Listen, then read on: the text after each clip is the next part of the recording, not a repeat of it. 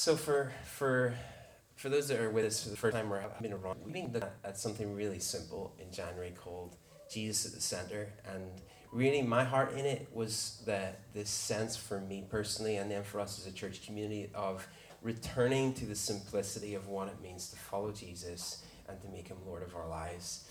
And so we looked at that as a community and in my passion, I desire to, to kind of help us understand that, and maybe sometimes that's a lot of information. And so, what I felt the Lord just challenged me to do is to create um, opportunities for Him to do what He wants to do. Not that we weren't doing that, but just to create some intentional ways to do that.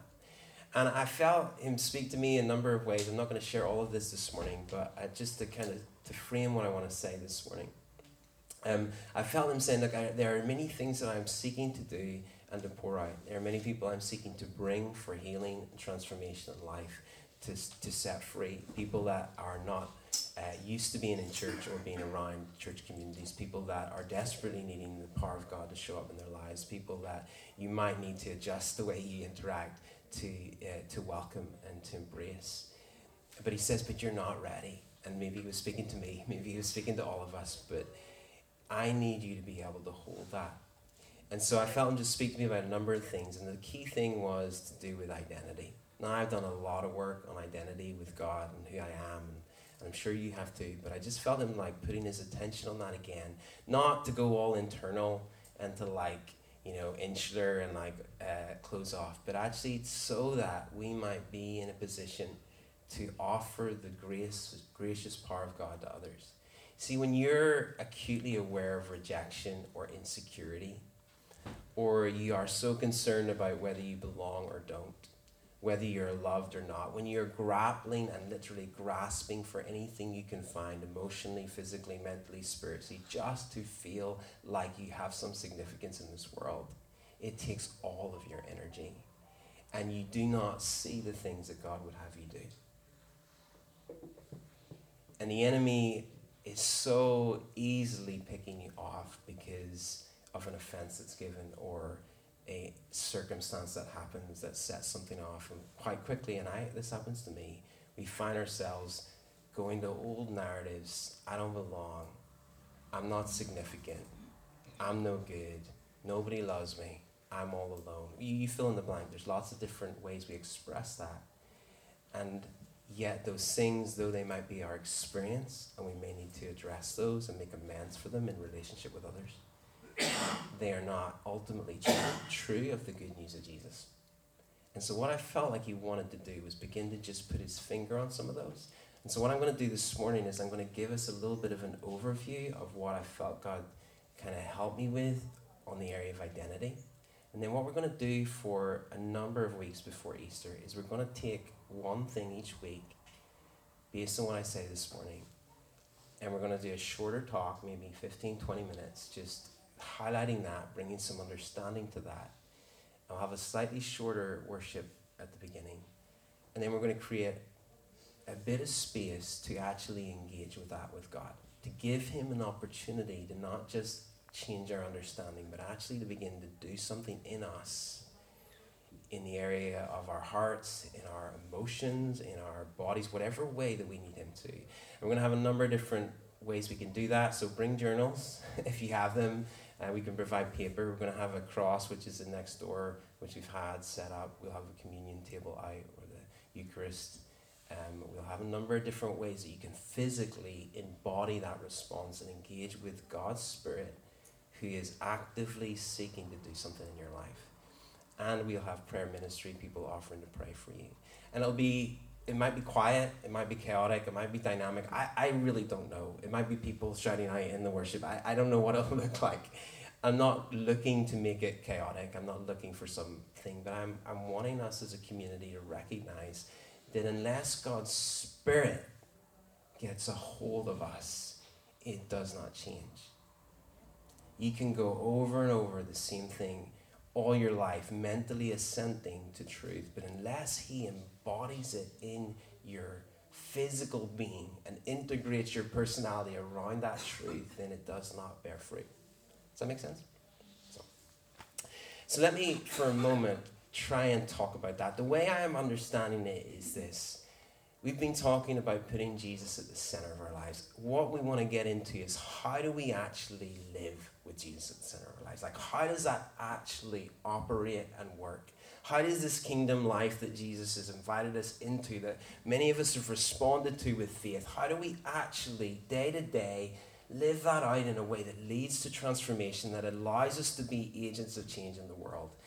And so I want this to be both helping helpful in understanding but also want it to get to practical. So some of the weeks that we go into it'll be really practical. We'll talk about some practical stuff. And but the first thing i wanted to do was just to talk about the issue of identity and to frame it in everything that we've been talking about for, for some time now in the story of god. Like why is this thing of identity so important uh, our image? What is it that has happened to us as human beings that means it's a question and a predicament or a problem, if you want to put it that way, although I don't like the word problem, I think it's, it's negative connotations. But anyway, I digress. Why is it an issue for us? And what is it that Jesus came to do through his death and resurrection that has brought a solution to humanity, but at the very core of our being? It's not just the forgiveness of sins, it is that. It's beautiful. It's not just the healing of our physical bodies, which is available, which it is. It's not just this future salvation where we get to go to heaven or whatever um, that looks like for us. It's, it, it's all of those things, but it actually is a transformation of the whole entire being. Where you, when you say yes to Christ Jesus and you put him as Lord of your life, something shifts in your interaction with God in a tangible, visceral way. Your engagement with the spiritual realm, the Bible calls kingdom of God, or the life unto the age, as John puts it, changes. Where you were dead to that world, you come alive.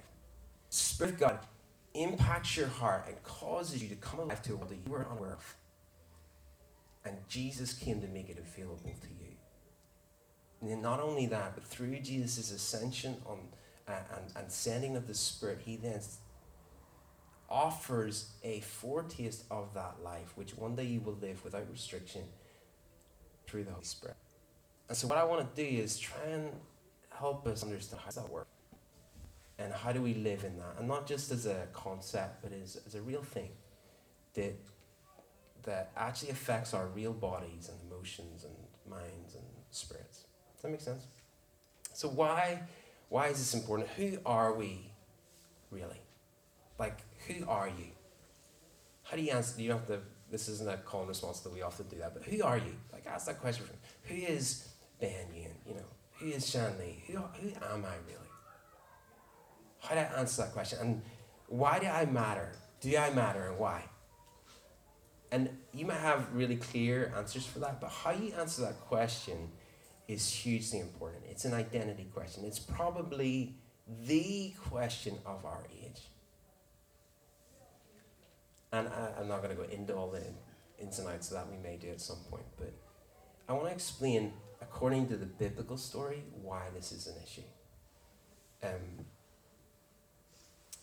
the story of the Bible, and I know we've done this many times, but just for for repeat, the story of the Bible tells us that God created the earth and humanity is beautiful.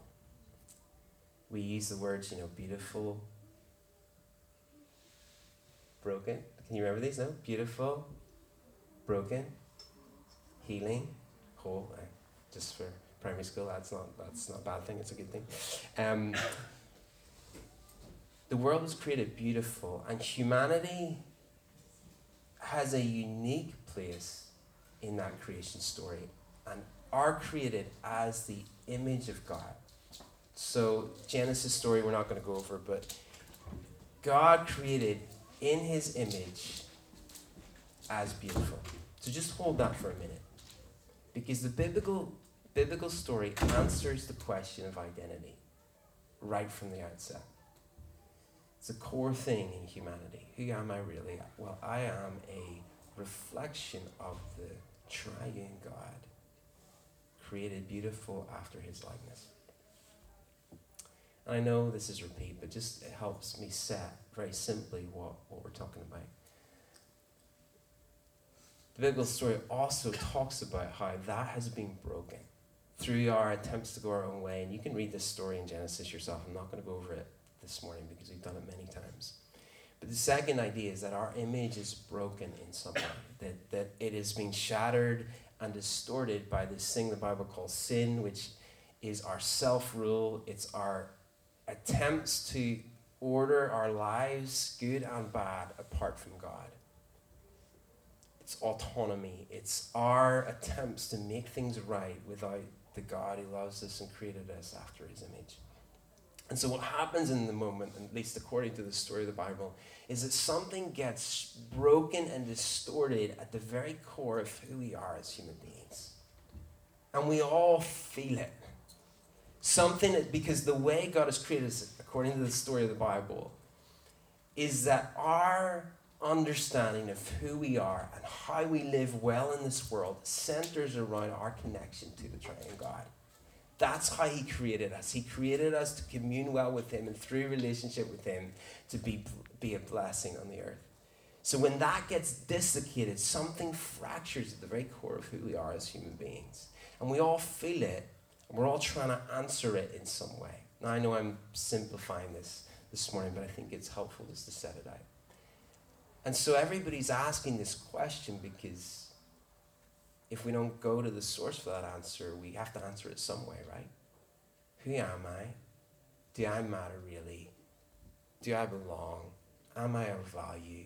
Am I significant in this world? And we have multiple stories, competing narratives seeking to be an answer to that. Not all of them bad, not all of them negative. Um, but what happens in that is that if we don't go to the source to answer that question, at some point, that stuff begins to break. It doesn't really solve our issue. And so we grapple and grasp for some answer to our identity question in whatever way we can. And maybe that's been an experience for you. And we all have these things. You know, what do we do when we're feeling rubbish about ourselves? What do we do when someone's criticized us or rejected us? We find a way to make us feel good, to feel something that has is different than the way that person made me feel. Or when I'm suddenly aware that, you know, maybe I, I have a, an argument with my spouse and there's a reaction in me, you know, oh, nobody likes me, everybody's always against me. What do I do in that moment to answer that question? And you'll probably find that sometimes you go to God, but there's a series of things that you go to to answer that. Does that make sense? The way um, Pete Hughes articulates this is really helpful for me. And I think it's true of the story of the Bible. And I just want to take a moment very quickly just to, to explain this. When you go to someone else or something else to answer any question, but to answer in particular the question at the heart of humanity, which is who are you really and do you matter? That thing in the scripture is called an idol. I mean, that sounds like a strange language to use. We don't talk about idols a lot in this part of the world, but we have them. but I think for what we're going to do over the next few weeks, I think it's a really helpful way to understand it. So when you go to God at something else to answer the deep questions of your life, particularly around the issue of identity, that thing becomes is is in the biblical language an idol. And idols contain powerful ideas. Stories or narratives to tell you another way to meet this question's need without God. God can't do that for you if He exists. But this is a solution that will work. Maybe it's about significance through what you do. Maybe it's about a political vantage point of the world that is going to solve the economic problems and bring utopia to one world or maybe it's a particular, you know, maybe it's on the right and a way of dealing with the problems of people's lack of responsibility. Maybe it's on the left and dealing with the rich that are stealing everybody's money. You, you know, we all have all we're all in that spectrum somewhere, but they have powerful ideas, and not all of them are wrong. Some of them have elements of God's kingdom, and I'll talk about that another week. But when those things are the source or the answer to those questions, they actually become what we call in the Bible language an idol. What do I mean by that? They are things we go to for our worship. But here's the thing C.S. Lewis, um, I think, really helps us, says this idols ultimately break the heart of those who worship them. Again, this is a biblical story. You may not believe the biblical story, and that's okay. We can have conversations about that. But I'm just giving you my worldview based on how I've encountered the good news of Jesus and the story of God contained in the Bible. And I'm just I'm sharing that with you. But in, in, in the biblical story, the way blessing and life comes to humanity is through our trust in God. And trust is always in the story an act of worship. So when humanity breaks trust with God and no longer goes to Him for worship, then they have to find another space to get that need answered. Like it's it's built into us. You can't ignore it. Like we're made for relationship. We're made for for identity. We're made for significance in the world. We're made to create. God put that into us. And so you need to find a way to do that. But every other way that is not God ultimately leads to emptiness and just increases the brokenness of the story on the earth. It might help for a moment, but it leads, it cannot provide the life that God offers through Christ. Does that make sense? Are you getting the picture so far? Yeah. So we are formed by what we worship, and whatever that is for you is an important question to ask. So I'm setting up for next week. I, I shared that um, that idea that, that C.S. Lewis talks about. Idols always break the hearts of those who worship them.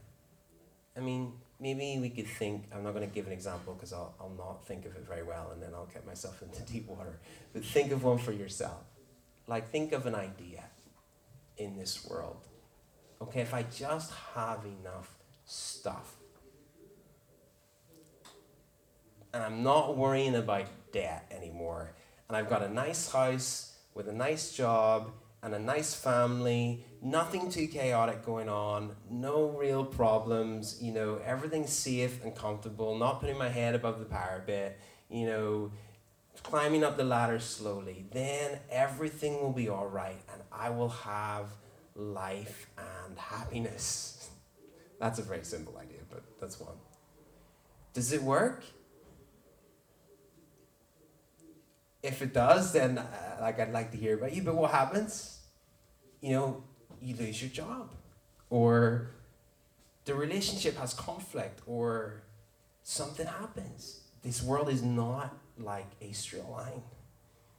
And it, it falls down. And even if you had it, there's an emptiness to it. Success, we could talk about we could talk about sexual fulfillment and the ideas that are around that. We talk about a whole host of ideas. But all of them ultimately lead to an increased emptiness in our heart, and they do not fulfill the answer to that question who am I really, and why do I matter? I know many of you know this, but I just want to set a bit of a framework for the next few weeks. So, what, what about me and you then? What is that actually? What are we talking about here in identity? Um, the simplest way for me to understand this talked about the story of God. And when it comes to Jesus, the Bible talks about Jesus coming as the image bearer of God. So he comes in human flesh, in human form. The fancy word for it is incarnation. But what, what, what the Bible's trying to tell us through the story is that he comes as a perfect reflection of what God intended humanity to always be but has been distorted by sin. And he comes and he takes on all of the distortion, all of the ways in which we have dehumanized one another, the ways in which we have tried to answer the question, the ways we have pillaged and distorted and destroyed our world, the decay, the pain, and he takes it all on himself, physically embodying it on the cross. The fullness of rejection, like who likes being rejected? It's horrible. Takes that in its fullest form on the cross. Dehumanized, neglected, alone. The vent of anger and distaste, all sorts of stuff. And he takes it on his body on the cross in order that he might be a solution to our brokenness and the ways in which we have been distorted at the very core of our being. This is the good news that the Bible tells. And through the resurrection, the Bible talks about this resurrection moment being a moment of new creation. It's harking back to the story that we had at the very beginning, where God created and breathed on humanity. And it says, Paul writes, that Jesus is the firstborn of the new creation. He, he is the, the new humanity, if you want to be fancy about it. And so he comes as this new creation being, breaking the power of the ways in which we have been distorted. And then this beautiful things ha- thing happens he says, Look, I'm going, but I'm going to send the Spirit who will be my presence with you until I return, who will be the one through whom this new creation project that I've started will come. I know these are like deep ideas, but are you with me so far? I'm trying to set up the story so that's helpful. And so then Christ Jesus gives us a choice do I continue to center my life around me and my grappling for ideas and ways to deal with this question of am I any value and do I really matter? Am I going to be the captain of my own ship and the center of my own story? Or am I going to come to him and allow Jesus to be at the center of my story? And that's a choice that Jesus offers everyone.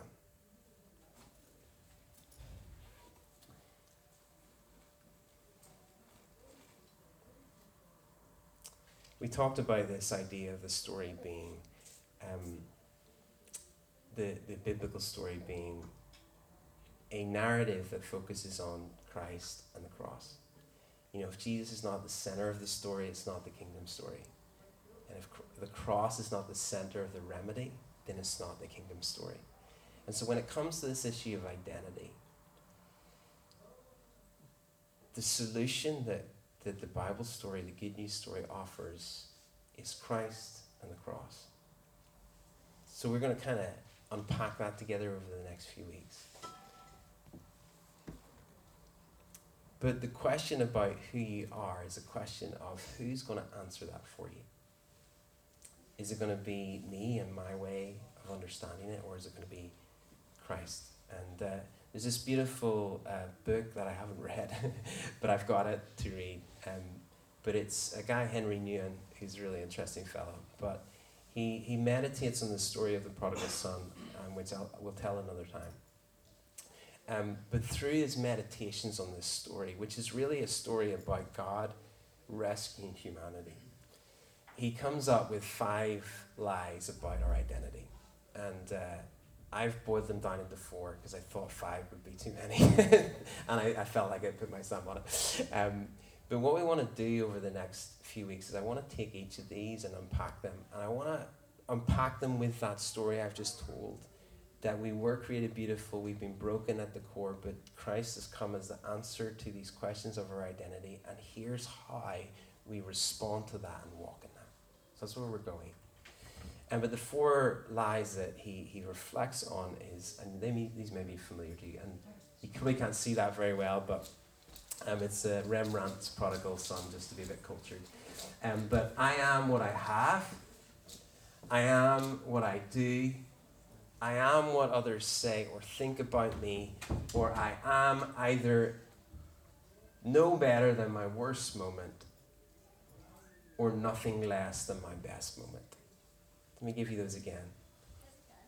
I am what I have, I am what I do. I am what others say or think of me. I am nothing more than my worst moment or nothing less than my best moment. And this is just a, a framework. We could have used lots of different ones, but it helps for me give language to what happened in the garden in the area of our identity. When we stop letting God, our lives be centered around God and what He says we are, we try to find other ways.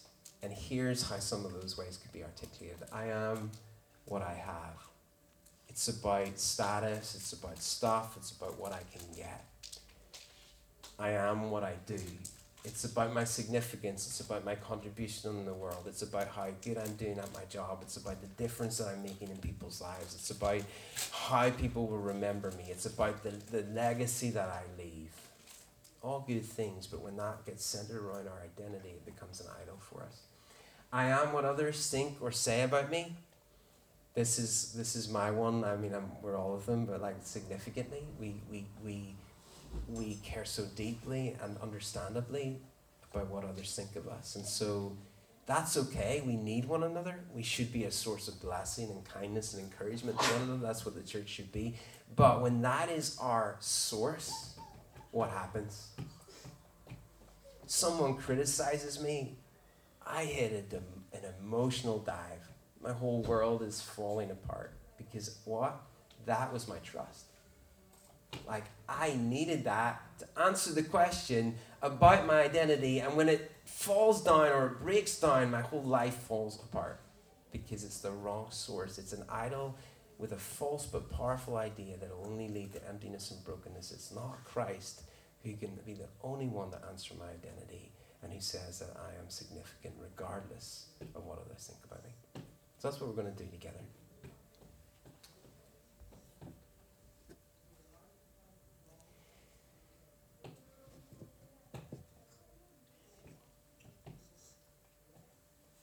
That process to finish how do we how do we how do we engage with that? Well, we're going to unpack some of the ways we can do that in the next few weeks but i want to set up a very simple understanding of what it means for us to move from answering the question of identity ourselves to answering to, to christ answering our that question. We, we looked last week at the idea that jesus was the gate or the door so the entrance through which we find it sounds like they're having fun next door, doesn't it? Um, the entrance through which we find life and receive life. So he is the one who we go to to answer this question, these questions. Um, but the process that we go through to shift from who how we answer our questions. yes, we should just shout for, for fun to compete. Definitely. Should we do it after three? You ready? Okay. We're going to shout just for a laugh, see what the response is. Okay. After three. One, two, three. Come on! Yay! Interesting. We'll see if they notice at all. Probably not. Oblivious. Oblivious. Um, the way that, that some of the writers of the New Testament describe that process of, of laying down, I guess, our own attempts to answer the questions that are deep in our heart and inviting Christ as the center of our lives to answer those questions. It's described like a death. It's described like an identification with Jesus' death on the cross and with his resurrection. It's, it's kind of quite extreme language, but one of the um, metaphors that they use is baptism. Many of you are familiar with that, but it's like in, in that time, it was a full immersion underwater and a coming out of the water. And it was the sim. right, one more time, just for fun, just for fun. Okay, I know we're. This is probably totally unnecessary, but anyway, after three, you ready? One, two, three. Yay! Oh, that's fun. All right. Um, so yeah, it, it, baptism is this idea that we we physically immerse our lives under the water and come out of the water. And it's an idea that we die to something and we come alive to something else.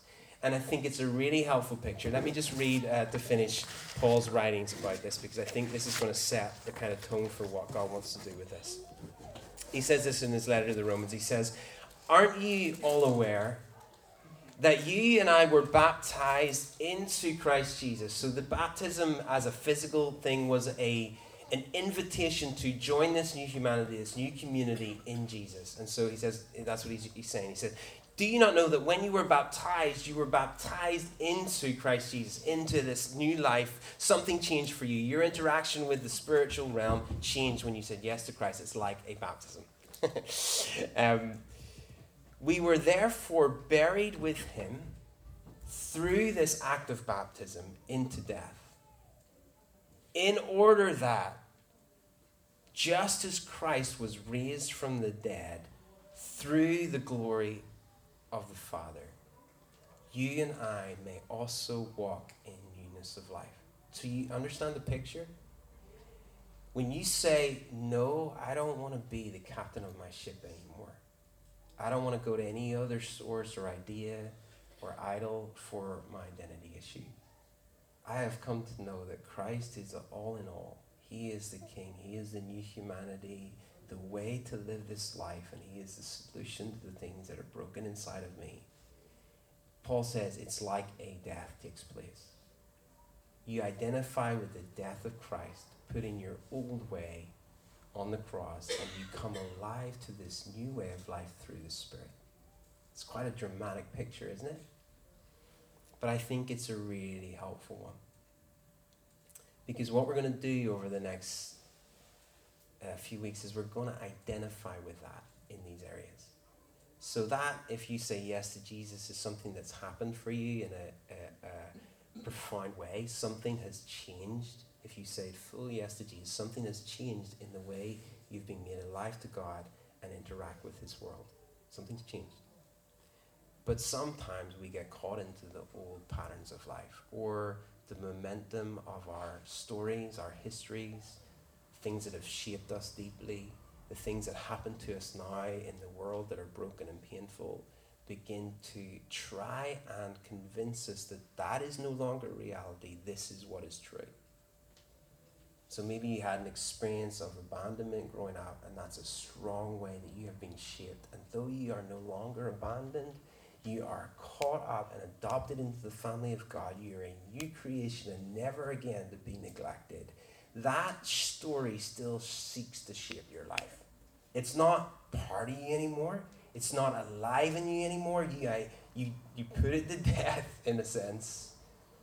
But the enemy is still seeking to make you ineffective in this new life. And so he tries to make that the dominant story again.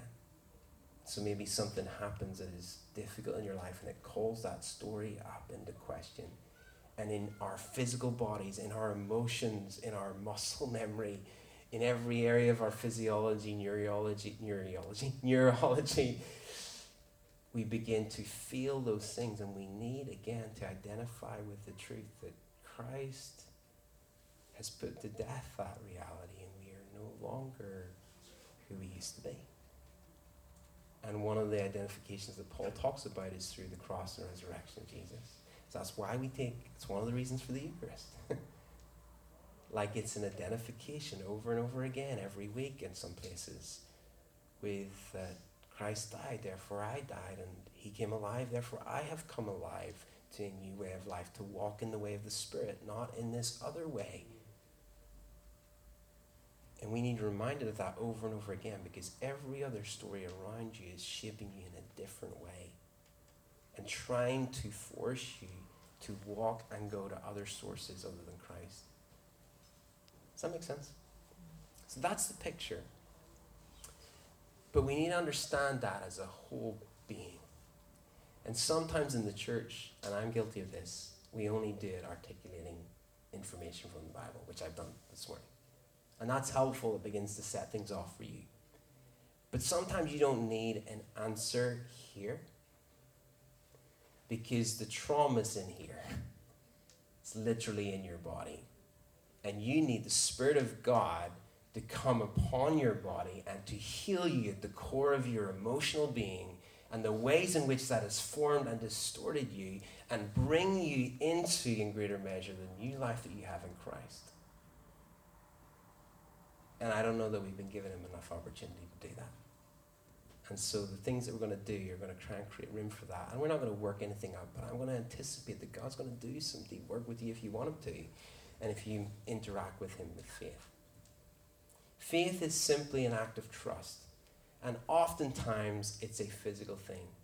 So coming out for someone to pray for you and lay hands on you is an act of faith. You're saying, I need help. I need someone to partner with God to meet with me. That is a place of vulnerability. It's also a place of I need you and God often meets you.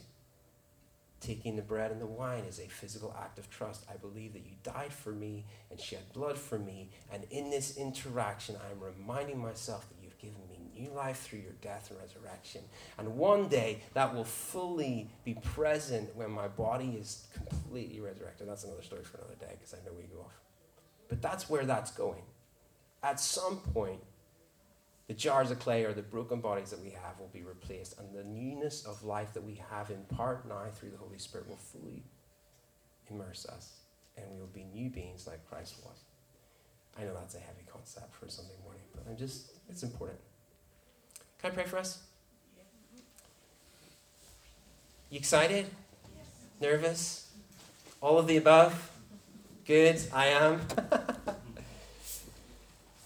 Uh, but I'm also aware that none of what I can say, oh Lord, can change a person's life. Only you can. And so, Lord, I ask that you would even get to work now in this moment. And I repent personally, meaning I, I'm sorry for the ways that I have sought to do this myself without you. And I ask that you would help me come into line with doing this with you for the ways that I have not given you opportunity for me or for, for these guys, for you to encounter them in a profound way. And I pray that whatever space we give you, as fumbly and stumbly as that is, as imperfect as it might be, that you would use it and you would breathe on it and you wouldn't even wait for those moments. You would do it in, in our bedroom, you do it in our walk to work, do it in our conversation over coffee. You just begin to do something that only you can do through the power of the Holy Spirit in the ways that we need you to do. And I pray, I pray, not for any glory for us, and I pray for all of the churches across the city, but I ask just because you've given us oversight here, I ask for this community that we would be known as a place where something happens to you where change is possible, where hopelessness does not stay, where there is welcome for the stranger, where I can get help because God is there. Not because of some clever preacher, man, that would never happen, but you know what I'm saying. Because God is there in the people, in their love for one another, and in their expectation that He is real and can do something about you. So I ask this for each person, Lord, in the name of the Father and of the Son and of the Holy Spirit. And I just give a moment of quiet. Just want to give a minute of quiet to not rush off before the Lord has done what He wants to do. And I know maybe a minute is not enough, Lord. I hope to give you more just give you this moment.